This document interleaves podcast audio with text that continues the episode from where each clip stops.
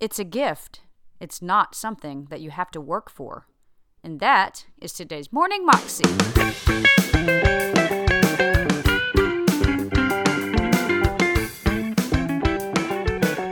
Welcome to the Morning Moxie Show. I am your host, Alicia Sharp, and today we have a CBN testimony for Testimony Thursday, and it is about a man who was a Muslim and he got healed um, when he had an aneurysm, and it was a really great story because he turns his life around for Christ. Here's the story.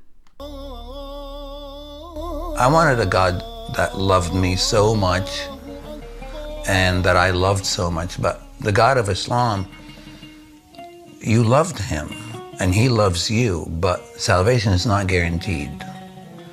You fear God because God is very powerful.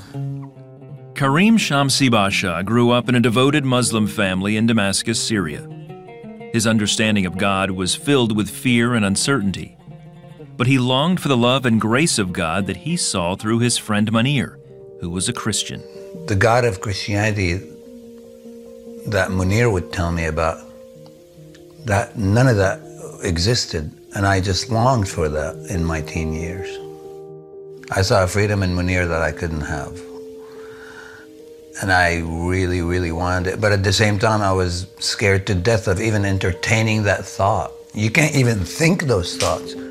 He moved from Syria to America to attend the University of Tennessee, where he was further exposed to Christianity. I had a few friends, a few close friends who would say, Have you considered becoming Christian? I'm like, Mm-mm, no way.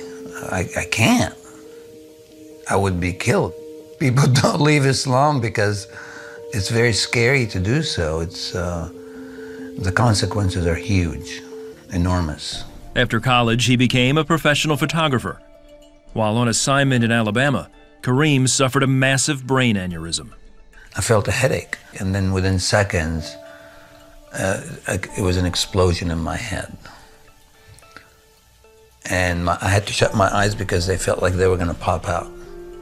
And I started screaming, and I fell on the ground, and then I went black for three weeks in a coma. Nancy McCracken was his physical therapist during his long recovery. What happened in his brain was a blood vessel and artery had a weak spot that ruptured, and the blood leaked out into the, the surrounding brain tissue. Those areas were at risk of, of being damaged. The longer the pressure stays there, the more permanent the damage tends to be. You can be permanently vegetative state or uh, permanently paralyzed or, or die. Kareem's recovery far exceeded the expectations of his medical team. My neurologist, Dr. Randolph George, the last time I saw him, put his hand on my shoulder, said, You really need to find out why you survived. I'm very serious. I've been doing this for many years and I've never seen this before. I'm like, okay, I'm alive now. But why? I don't know. People would start telling me that God saved me to tell his love story through my life.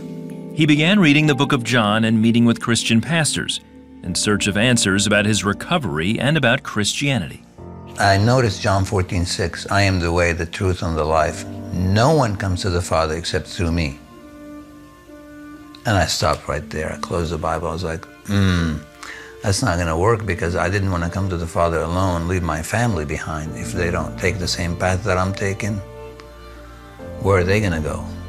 Though he loved what he read in the Bible about the love of God, he never embraced Jesus as his Savior out of love and respect for his Muslim family.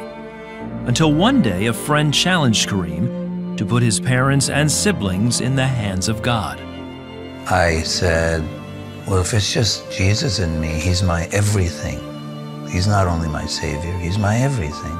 But what about my family? She said, Kareem, God will take care of your family. But you need to resolve Kareem and Jesus. And I started crying. Three days later, I stopped crying. I was reborn. Reborn, reborn. I can't say it enough. And it would open up the door to the love that I longed for my entire life. The God that I always wanted when I was a little boy. I can, now He lives in me. Before that point, the Holy Spirit was a foreign concept. After that point, the Holy Spirit was right here, directing me, guiding me, loving me in a, in a way that I've never, I, words can't even describe it, man. It's phenomenal. I mean, it's phenomenal. Thus far, Kareem's family remains Muslim. He wrote a book detailing his road to salvation from his Muslim upbringing in Damascus called Paul and Me. In it, he urges people of all faiths to turn to Jesus as Savior and Lord. The power of salvation is a beautiful thing. The grace inherent in Christianity, the simplicity of the fact that it's a gift. It's not a thing you have to work for. Muslims work their whole life trying to prove themselves good, righteous. Why do you want to work so hard for a God you're supposed to fear who's far away, who will never commune with you? You can have God in your heart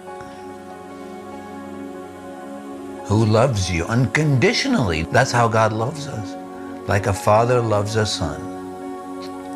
Why would you want anything else?